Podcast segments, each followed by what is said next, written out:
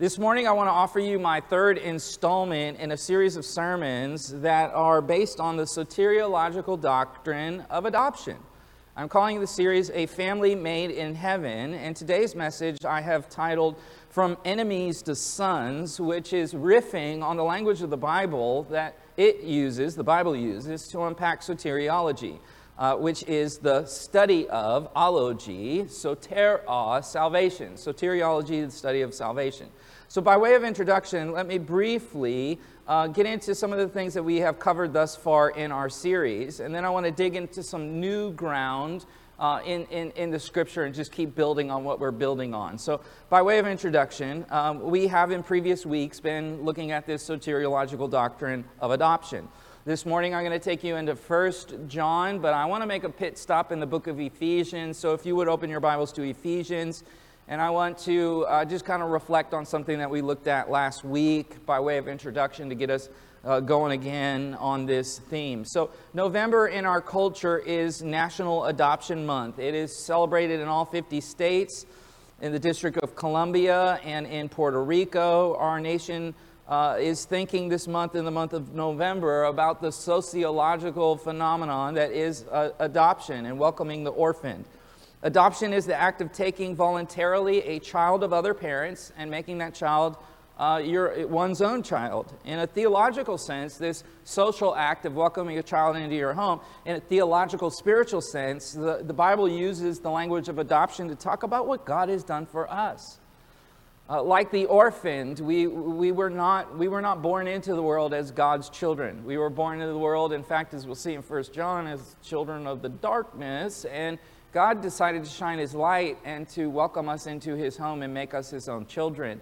Sonship language, by the way, in the first century, so ladies in the house, you're included in this sonship talk. And the, and the point of the gendered language in that culture is that sons had the rights of inheritance. And so uh, the authors of Scripture talk about salvation, being saved, as an act of adoption where we, men and women, are made sons of God, that is to say, legal heirs.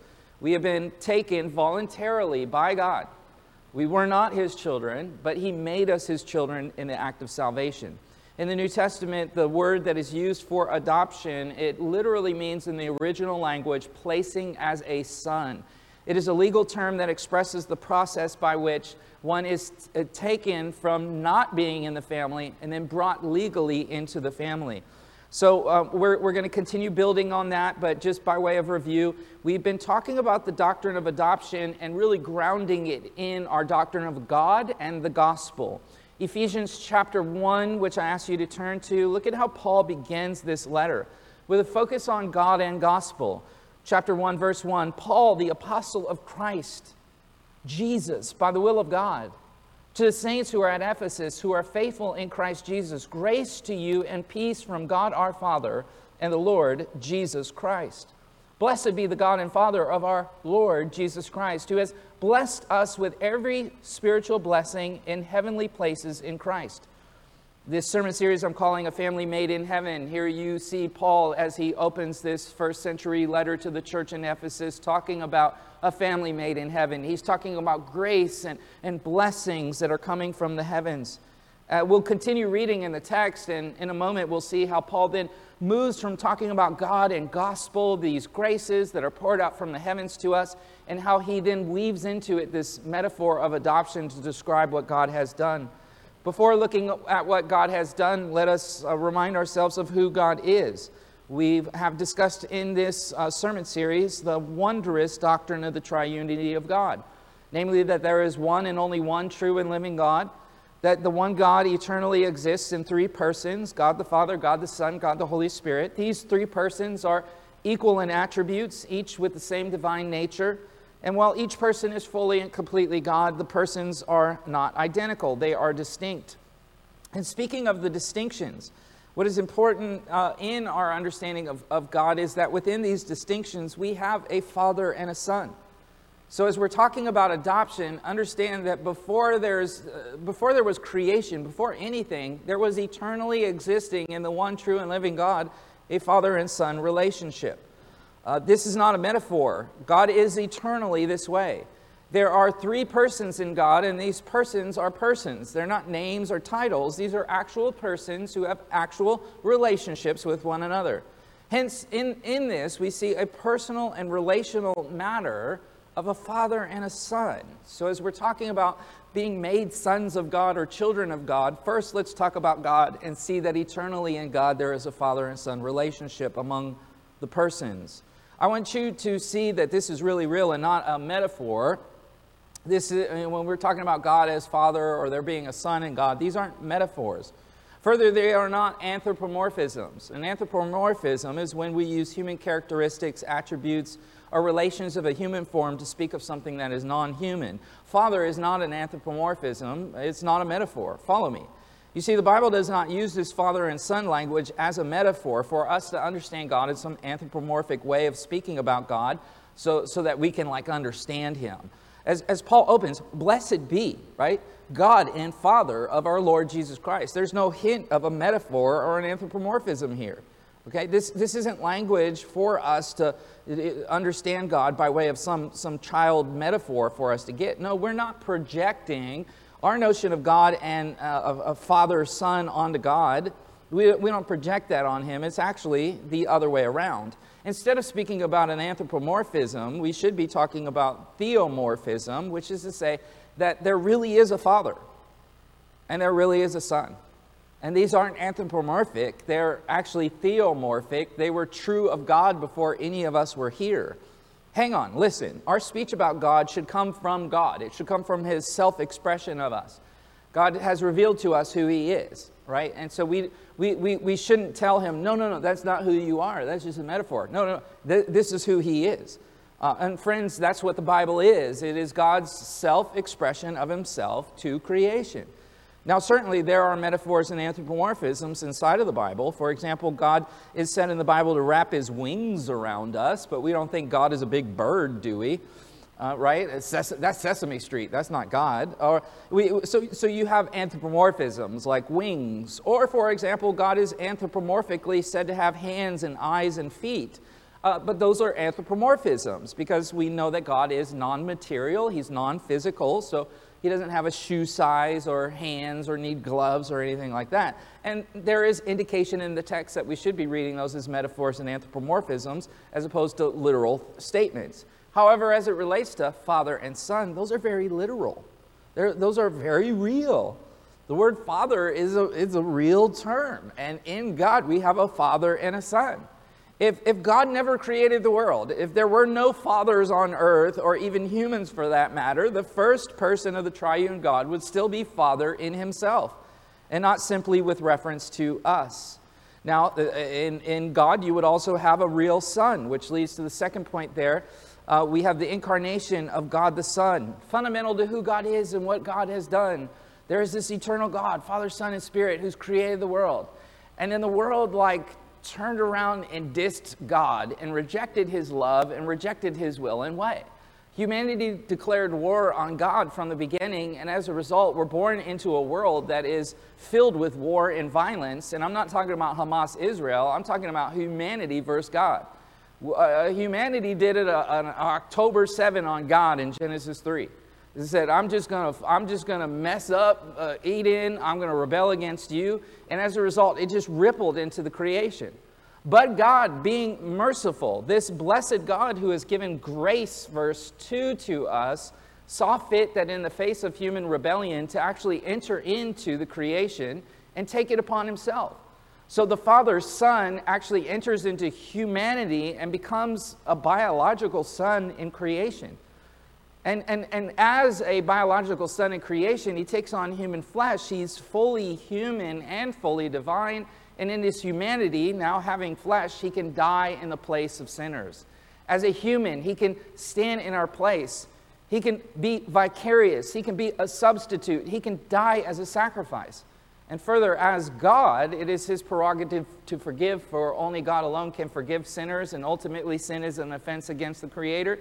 And so, as the Creator, who's one with the Father and the Spirit, he then can give us forgiveness. This is not abstract, this is actual. God the Father sending his Son to die for us. And as we're going to see in the scripture, this is explained in terms of adoption. The Son became a son of the earth in order for those in the earth who were not sons to be made sons by his work and by what he has accomplished for us.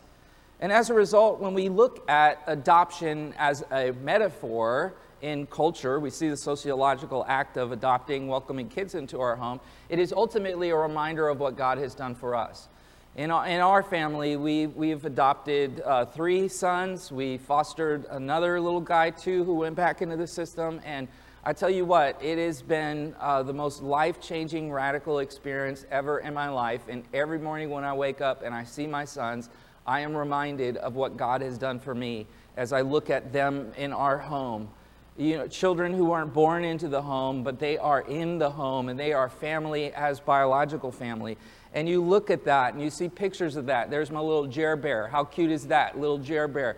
Uh, I mean, you see him, you just go, man, that's my, that's my guy, you know. And we'll be at the, the mall or the, the Ralphs or whatever, and people will go, is that your son? I go, yeah, that's my son. He goes, he doesn't look like you.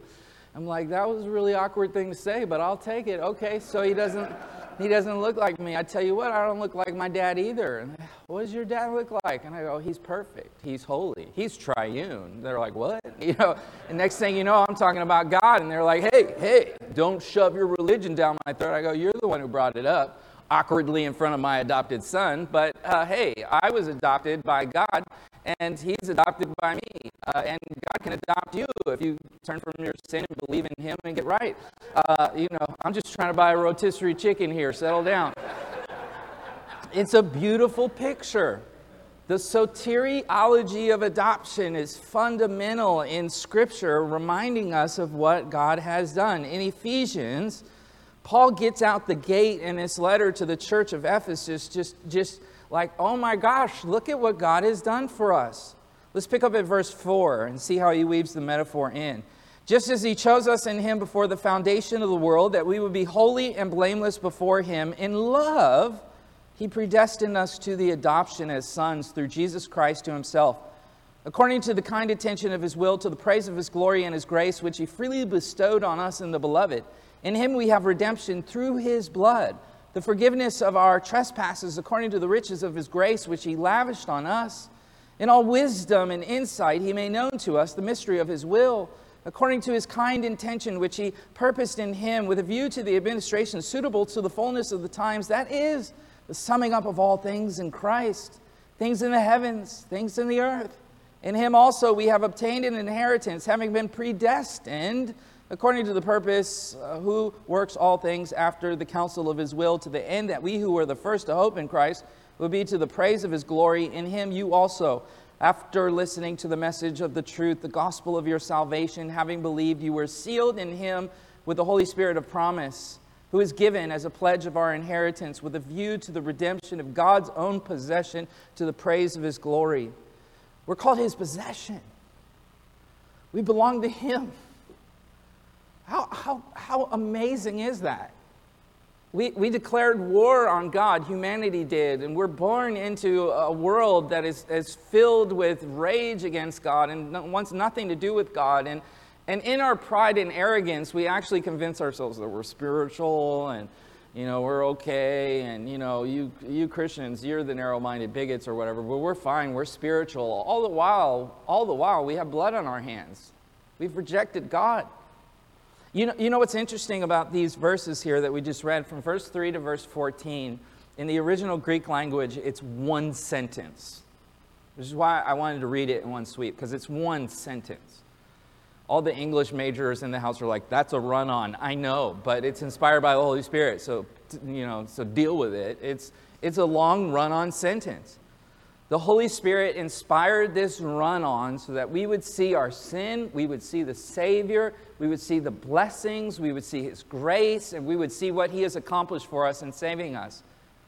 Not only did He save us from the penalty that we deserve because we've rebelled against God, He didn't just rescue us from penalty, He brought us home. He brought us home. I, I was raised in a broken home. Um, it, it was really rough scarred for life. I mean, it's just, it was rough. It was rough. Um, in, in, my, in my late teens, early 20s, I, I met Erica, who became my wife. she was raised in a, in, a, in a proper home with a mom and a dad and love and six kids and, you know, just snakes. That's weird. I should have left that out, but I hate reptiles. But, you know, like pets and kids and love and small little house in the South Bay, one bathroom. Um, my father-in-law made a shower for himself outside because he could never get in the bathroom. And, you know, it's just, they, they, they had very little, but they had each other. The girls all slept like on, on one, one mattress. Like they, they had each other. They had this whole family. And I, I remember my first time over at the house, you know, it was like this, this, it, it, it, the feeling of it, like being in a home with a mom and a dad and all this love, you know, I was like, man, I, I didn't have any of this there was a bookshelf at the house, I'll never forget, and they had photo albums for every year of each kid's life. They had a photo album. Big old bookshelf, you know, just here's my seventh year of life, here's my eighth year of life, here's for each kid, you know. I was like, who, wow, that's. And I thought to myself in that moment, I don't have a photo album. We don't have a family photo album. Don't have one. I don't have a photo album. I'm 20 years old. I don't have a photo album. Uh, my si- who became my sister-in-law actually uh, found out about this, and she she you know went pilfering through things, and uh, I think it was for Christmas or maybe a birthday or something. She gave me my first photo album. Just took pictures, you know, the pictures that I did have. Put on. I still have it. It's at the house. It's blue and there's, you know, photo album moving from, you know, little little baby with big old head, still got the big head. I grew into it, right? And then, uh, you know, and then up to where I met my wife and their family, and then you keep going through the photo album, and it moves from brokenness to wholeness, to, to being made a part of family. That's, that's our gospel. That we go from brokenness to wholeness, we go from darkness to, to light, and this was all God's plan. You see, you see in the text here, we see in the first six verses, the Father planned this. He predestined it, the text said. Uh, the word that is used there in the Greek, proorizo, it's, it, it, it means to decide beforehand. That's what adoption is. It's a, it's a decision that is made uh, you know, our, our biological kids, they just come. You know, it's like, all right, that's what we got. You know, yeah, there we go. You know, but an adopted child, you, you choose that. You proorizo. You decide. And so God, God in proorizo of us, He has blessed us and given us something that we otherwise would never had. He does this by grace. It wasn't because we were being spiritual or we believed the right things about God, or we joined the right religion, or whatever. Yeah, there is right religion, there is true faith, but all of that is a gift that God gives to us. It's grace because, by definition, we didn't deserve it, we didn't have it coming. A paycheck is coming. You earn a paycheck. That's not grace. A trophy is not grace. A trophy is won by hard work. Then again, in our culture, everyone gets these participation trophies, so that illustration is going way fast. Everyone's a winner. No, no. There, there is a team that wins and there's a team that loses, and the team that won did it by hard work. It, that's not grace, it's work. Work doesn't obtain grace. And grace defies work. Grace is giving to the undeserving, the lazy, the undesirous. As it relates to salvation, no mortal deserves to be saved, for we have all rebelled against the immortal God. We have not worked. We, we, we, we have been lazy. Worse yet, we have broken God's holy law. And since God is holy and not corrupt, he cannot by his nature turn a blind eye to our sin. He's obligated to be just because he's a God of justice. And that means he, unfortunately, that's the bad news, he has to punish wrongdoing. And there's not a person hearing the sound of my voice who's made through it unscathed. We've all done wrong. And there is not an arbitrary third party who can handle this for us, but praise be to God that the Father chose, pro proorizo, he chose not to send a third party, but to come himself in the sending of his Son, who would come and would die in our place. He took the bullet for us. He sat in the electric chair for us. Worse, it was a cross, and he paid that death for us. And if you come to him, you can be set free from that penalty. You can have life, everlasting life. And this is why Paul, in this long run on sentence, just keeps saying, Blessed, blessed. Look at verse 3. Blessed be the God and Father. Verse 6, to the praise of our glory. Why are you praising? Because verse 4, he chose us. Because verse 5, he predestined us. Verse 7 In him we have redemption through his blood, the forgiveness of our trespasses according to the riches of his grace. That's what the Son has done. He redeems. To redeem is to purchase, to buy. Adoption is, uh, re- requires finances. You, you spend money in adoption. There's court fees, there's all kinds of things in it. It's intentional, it's deliberate, it's sacrificial. Speaking of sacrifice, that leads us to the next point. The Son pays. In verses 7 through 12, we read of the Son paying. In Him we have redemption. Verse 10, he speaks of being in Christ. Notice the preposition in verse 5. It is through who? It is through Christ that the Father has made us sons. He is the one who paid for us. He paid the adoption fees, and the fees were not money, they were His blood. It, it cost Him His life. As adopted sons, we receive sonship in the Son. Hence, we are spoken of in verse 11 as inheritors. My sons, my sons are full heirs of my estate. When, when you go through the adoption process and you go to court to finalize the adoption, the judge, in every instance, and I love, I love going to adoption court when friends adopt, it's one of the most beautiful things and you sit there with the judge, and the judge reads through, you know, the, the, the, law and talks about that this, this child, right, is, is full heir. In adoption, the rights of the natural parents and their responsibilities are terminated, and the rights and the responsibilities of the adopted parents are given. All of my stuff is their stuff. All that I have is theirs. All, all that the biological children have is theirs. There's no difference whatsoever in the law and existentially. I don't, I don't see a difference whatsoever. An adopted child has the same entitled rights as the natural child. Among other things, they obtain inheritance, they obtain love, they obtain family, they obtain a photo book, right? With their faces in it and a family. And nothing can erase that, which leads to the next subpoint here. In this long run on sentence, Paul talks about the Father planning, the Son paying, and the Spirit persevering. The Holy Spirit secures the adoption. Look at verse 13. It says that you were sealed with the Holy Spirit. A seal is used as a security measure. In the ancient world, a, a seal fastened a, a, a letter, it fastens things, it, it holds it shut, it keeps it safe. In addition to safety, the seal is a picture of ownership. You can't seal what is not yours.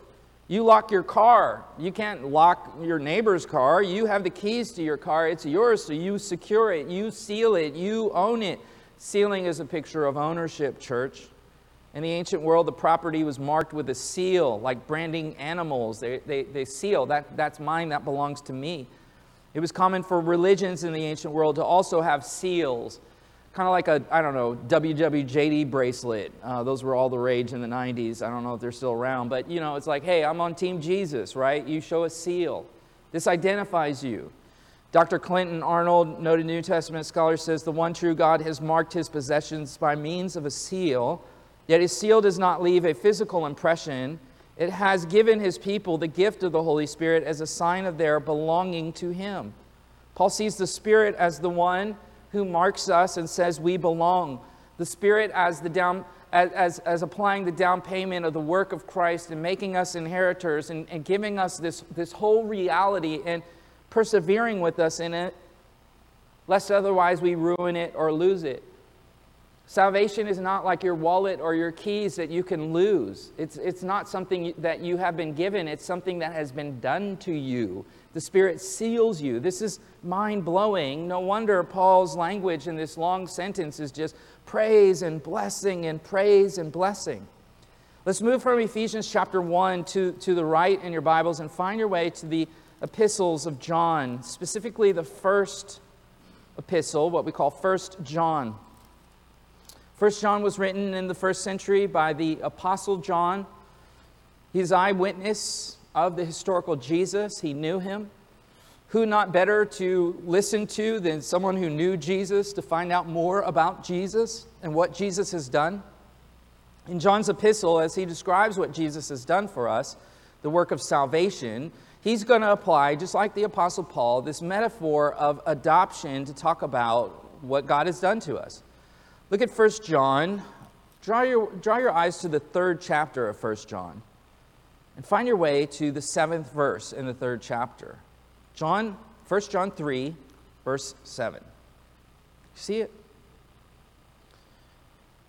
Little children, make sure that no one deceives you. The one who practices righteousness is righteous, just as he is righteous. The one who practices sin is of the devil, for the devil has sinned from the beginning. The Son of God appeared for this purpose, to destroy the works of the devil. No one who is born of God practices sin because his seed abides in him, and he cannot sin because he is born of God. By this, the children of God and the children of the devil are obvious. Anyone who does not practice righteousness is, is not of God, nor the one who does not love his brother. For this is the message which you have heard from the beginning that we should love one another, not as Cain, who was of the evil one and slew his brother. And for what reason did he slay him? Because his deeds were evil and his brothers were righteous. As, as described to you already, uh, the God whose Father, Son, and Spirit created the universe. This is simple science. Uh, we have the law of cause and effect. All, all, effects have causes. This is fundamental to science. When I meet people who are like, You're so smart. Why do you believe in God? That's dumb. It's like, it's fundamental to science. Everything that has a beginning has a cause. The universe had a beginning, so the universe had a cause. It's fundamental to science. The universe wasn't always here, it came into existence. It's called the cosmological singularity, or more popularly, the Big Bang. I tell you what, whenever you see a bang, there's a banger. like bangs don't just bang, you know, some, someone smacked their hands together. That's how that works cause and effect. Everything that has a beginning has a cause. The universe had a beginning, so the universe had a cause. Whatever caused the universe can't be what the universe is. So the universe itself is, uh, is inanimate matter. So whatever caused the universe will be the opposite of that, namely animate, an immaterial, animate thing. That's what God is. He's immaterial. He's animate, He's alive, He's personal. He's Father, Son, and Spirit. He, he creates the world. He gives life to, to creation. He, he pours his love all over it, and then creation rebels against him. It, it's a story of unrequited love. If you've ever had someone cheat on you or reject you or whatever, you, you know that kind of pain. Just imagine the pain of a, of a perfect creator having the creation turn on him. And so, what John is describing here is our condition. He speaks of Cain and Abel. Those were the first kids those were the first kids, the first gender reveal party, if you can still do those, right? It's Cain and Abel. And what do they do? Uh, it's a mess. You go, what has happened to humanity? John goes, you, you know the fall, you know Cain and Abel, you know this rebellion, and he describes those outside of God's graces as Satan's children. Highly politically incorrect. Uh, you know, who are you, John, to say everyone's Satan's children? John's not the one who's saying it. This is revelation from God through John. And it's not meant to be some point the finger or whatever. It, it, it's, he's just telling the truth. If I, if I go to the doctor and they run the blood or whatever and they find cancer in it, and the doctor says you have cancer, who are you to say I have cancer? I, I wasn't judging you, I'm just letting you know your condition, that's all. John's letting us know our condition. We're born children of the darkness, children of the devil. It's a sobering line. He, he goes back to the beginning. He used the word beginning, verse 11. In John chapter 8, Jesus gave a profound teaching on this as well. I'll put it in front of you. On being children of God, juxtapose those who were, John 8 44, of your father, the devil. Look, there's two families there's the family of darkness and the family of light. There's, there's no other family that you're in, it's, it's one or the other. There's, there's two roads you're on one or you're on the other. There's a north, there's a south, there's a east, there's a west. The, these, these are the options available to us. Who, who are you in? Jesus isn't saying this, and John isn't saying this because they get off on putting people down because of their religion or their, their, their, their moral life or lack thereof or whatever. They're not, they're not doing it for that. They're doing it because they have a message of love and a message of salvation to welcome children of the devil into God's family. So, John describes salvation as being welcomed into God's family. Look at the verses just before where, where we started. I, I started us intentionally right late in the game where he's talking about the children of the devil, but look at verse 1 of chapter 3. See how great a love the Father has bestowed on us that we would be called children of God, and such we are. For this reason, the world does not know us because it didn't know Him. Beloved, now we are children of God, and it has not appeared as yet what we will be. We know that when He appears, we'll be like Him because he uh, because we'll be like Him because we will see Him and just as He is. And everyone who has this hope fixed on Him purifies himself just as He is pure. Everyone who practices sin also practices lawlessness, and sin is lawlessness. And you know that He appeared in order to take away sins and in him there is no sin. No one who abides in him sins. No one who sins has been, seen him or knows him. Look, there's two paths, there's two ways. There's the darkness, there's the light, there's sin, and there's redemption. Which, which are you on? Beloved, see how great the love of the Father has bestowed on us that we would be called children of God, and such we are. Check that out. John's saying this isn't just a metaphor, being children of God. Such we are. We really are. As eternally there is a Father and Son in God, you have been brought into that through the Son. And who the Son sets free, he sets free indeed. And so our lives will be marked by a kind of holiness and lawfulness that says, I'm not going to live my life in lawlessness. I'm not going to live my life in the darkness. I'm not, I'm, I, am i am sorry, I'm, I'm not going to live my life further apologizing for God's truths. Because when someone welcomes you into your family and changes you and forgives you and loves you, you can't, you can't tolerate wickedness, evil, things that go against the family. You'll fight for your family because this family has loved you.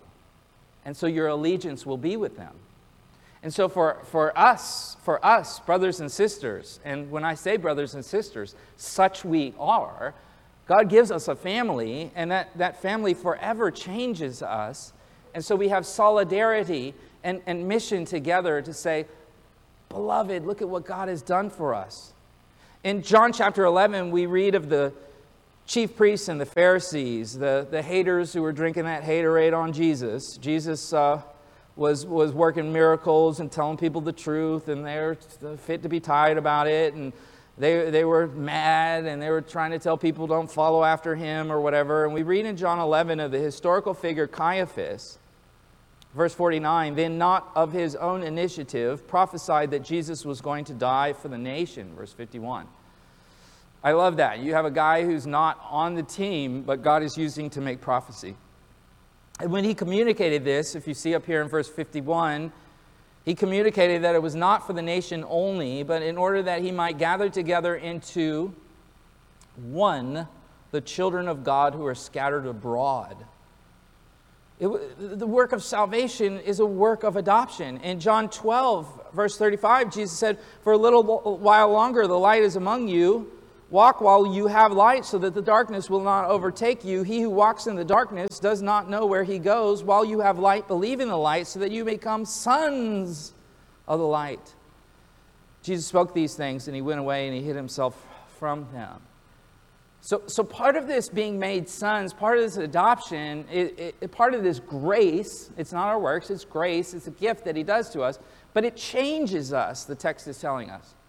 When you're brought into the family, it changes the way you do things because you know what? Every family has its idiosyncrasies. Every family has its recipes, right? Do you put sugar on your grits or salt on your grits? You know, uh, is it is it Popeyes or is it Chick Fil A? You know, like we all have our way of doing things in our families, and so too morally and spiritually. When you're brought in, it he changes you. He, he he changes what you think about stuff. He changes how you live. He changes what makes you upset. He changes what makes you cry. He, cha- he changes you. The creator who made the planet, who made the cosmos, starts changing you. And you go, man, I, if you would have told me uh, however many years ago that I would think this, I would have said, get out of here with that. Yeah, now you think that, right? Now you're one of those narrow minded weirdo Christians. Praise be to God that He did that to you and made you a part of a family that you wouldn't belong to and you wouldn't deserve to participate in because you were enemies of that family. You were children of the devil, John says. Look back at the text, verse 13. Do not be surprised, brethren, if the world hates you. We know that we have passed out of death into life because we love the brethren. He who does not love abides in death. Everyone who hates his brother is a murderer, and you know no murderer has eternal life abiding in him. We know love by this, that he laid down his life for us, so we ought to lay down our lives for our brethren. Whoever has the world's goods and sees his brother in need and closes his heart against him, how, how, does the God, how does the love of God abide in him? Little children, let us not love with word and tongue, but in deed and in truth. Right? Show me, show me, by, show me by your life that you're in the light. Uh, we, we, we've all experienced this the hypocrisy of spiritual people, uh, the hypocrisy even of, of Christians who say they're Christian and their, and their life looks nothing like it. John, John's like, hey, look, if you're really in the family, your, your life is going to look different. And it's not because of you, it's because of who our Father is, and it's because of who our big brother is, Jesus. It's because of his power through the Spirit in the church at work changing our lives. And you know that that work is going to make us a little bit different, so the world's going to hate you for it. John tells the audience, hey, don't be surprised if, if people don't like you or people are upset. Uh, just, just today, I was seeing on social media, I'm like, man, we're in November, and I see people complaining about uh, put Jesus back in Christmas. And I'm like, yeah, I mean, yeah, Christ in Christmas, don't X him out. Uh, which the, the X is actually the chi and it actually symbols Christ anyway. So uh, that didn't work. This doesn't mean you're Xing out Christ. But anyway, you know, like the holidays come and it's like happy holidays and you're like, no, Merry Christmas, you know. And, and in North America, we, we have all these comforts and whatever, so we can get cranky when people happy holiday us. We get cranky and we're like, put Jesus back in. You know, you're like, look, John said the world's going to hate us. Happy holidays you know, toughen up, Buttercup. Yeah, the world's not going to like us. They, they, they, yeah, they don't celebrate Christmas with us, you know. So what? That's the least of our concerns.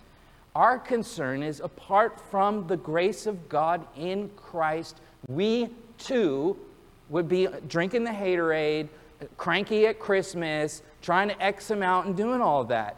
Brothers, if the world hates you, get them back. No, that's not what he says. If they, if they hate you, cancel them. No, all this cancel culture, all, this, all these shenanigans going on, those are the deeds of darkness. We don't cancel people, we turn the other cheek and we say, I love you. We say, I love you when they say happy holidays, or when they do even worse. There's Christians dying in Gaza right now. There's Christians dying in Israel. There's Christians dying in the Jordan. There's Christians dying in Lebanon and Syria. There's Christians dying in China. There's real governments that really oppose and kill our brothers and sisters. We have it so good, and we should use this comfort in order to mobilize mission to fuel this message of God and Christ reconciling the world to Himself. Points of conclusion here. The darkness was defeated in Christ. This is a part of our doctrine of adoption.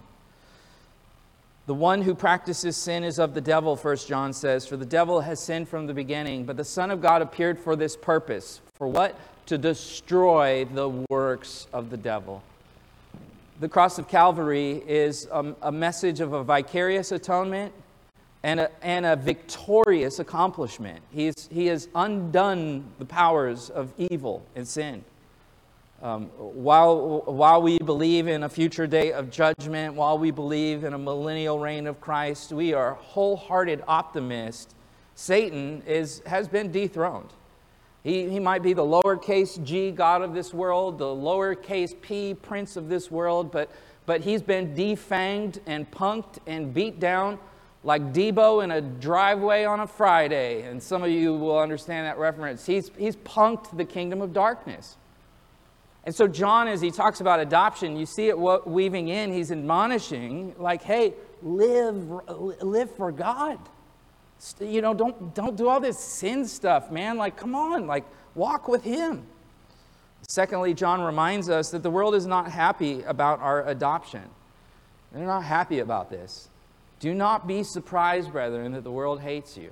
The, the, the world not, is not happy about it. Now, we shouldn't go out of our way to make it more unhappy for them. Plenty of Christians do that. They, they get aggressive and tribal and, and act like the world. We shouldn't go out of our way to do those things. But when the world is unhappy with us, rather than reacting, we need to pause and be reminded that that's exactly where we would be, but by the, the grace of God in Christ. Finally, we need to be reminded that the Son is not happy about it either. We see in these verses references to the return of the Son. We read of the hope of his return. In the Gospel of John, John says in John 14, I will not leave you as orphans, I will come to you. He's coming back. And this is why when we watch the news and we see you know, the violence and the wickedness going on in the Middle East and we see it in our own nation as well. We see hypocrisy, violence, and, and, and darkness, and all the rest. We're reminded that this ultimately is going to have its day of judgment, and we would be swept in judgment too. But God, but God sent the Son to die in the place for us. In that while we were yet sinners, we could be reconciled to Him. And so as we come to the communion table this morning, we are reminded of where we would be apart from Him. As we sing songs of worship this morning, we are reminded. The title of my sermon this morning is what? From enemies to sons. We've been rescued. We've been rescued. We've been set free. And we've been given a place at His table, in His family. The communion table is a reminder that we're family. Families have tables, and you're welcome at the table to come. You can come to Him, you can be set free and you can rejoice in all that He has done for you. Blessed be, as we saw in Ephesians. So I'm going to pray, and I invite you this, this day to come to Him in faith, cry out to Him, cry out to Him, and, and, and enjoy communion and enjoy our final songs of worship as we close our service. Would you bow your heads and hearts and let's pray? Uh, Father, we thank you that when we say, Father, we're not being metaphorical. It's actually real. That is so awesome. To call you our Father.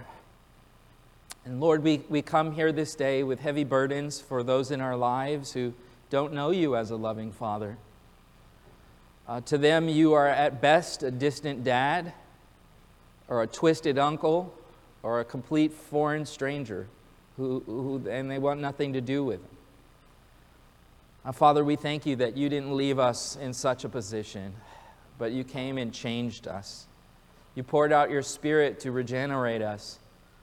While we were kicking and screaming against you, you gave us new hearts. And you took us from rebellious kicking and screaming into a holy, loving embrace, calling us sons, making us your children. As we come to the communion table here this morning, I I pray that the reality of this adoptive work would be pressed into our hearts. This is the third Sunday we've been talking about this wondrous doctrine, and I pray you'll just keep pressing it into us.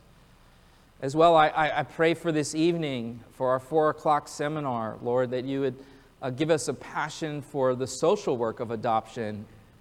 That, Lord, is a reality mirroring this soteriological work of adoption. So bless this Sunday as we seek to grow in understanding adoption, both socially and spiritually. And now, Father, as we come to the table and rejoice in your Son who was broken for us, we pray, Lord, that you would be magnified and glorified in this time of remembrance. Lord Jesus, we pray that, Lord, you would make us aware of your presence as we celebrate the table. Lord Jesus, draw us in repentance and faith. Uh, we are prone to sin and prone to wandering and prone to convincing ourselves that we're fine. We're prone to pride, where we hold on and we dig in our heels.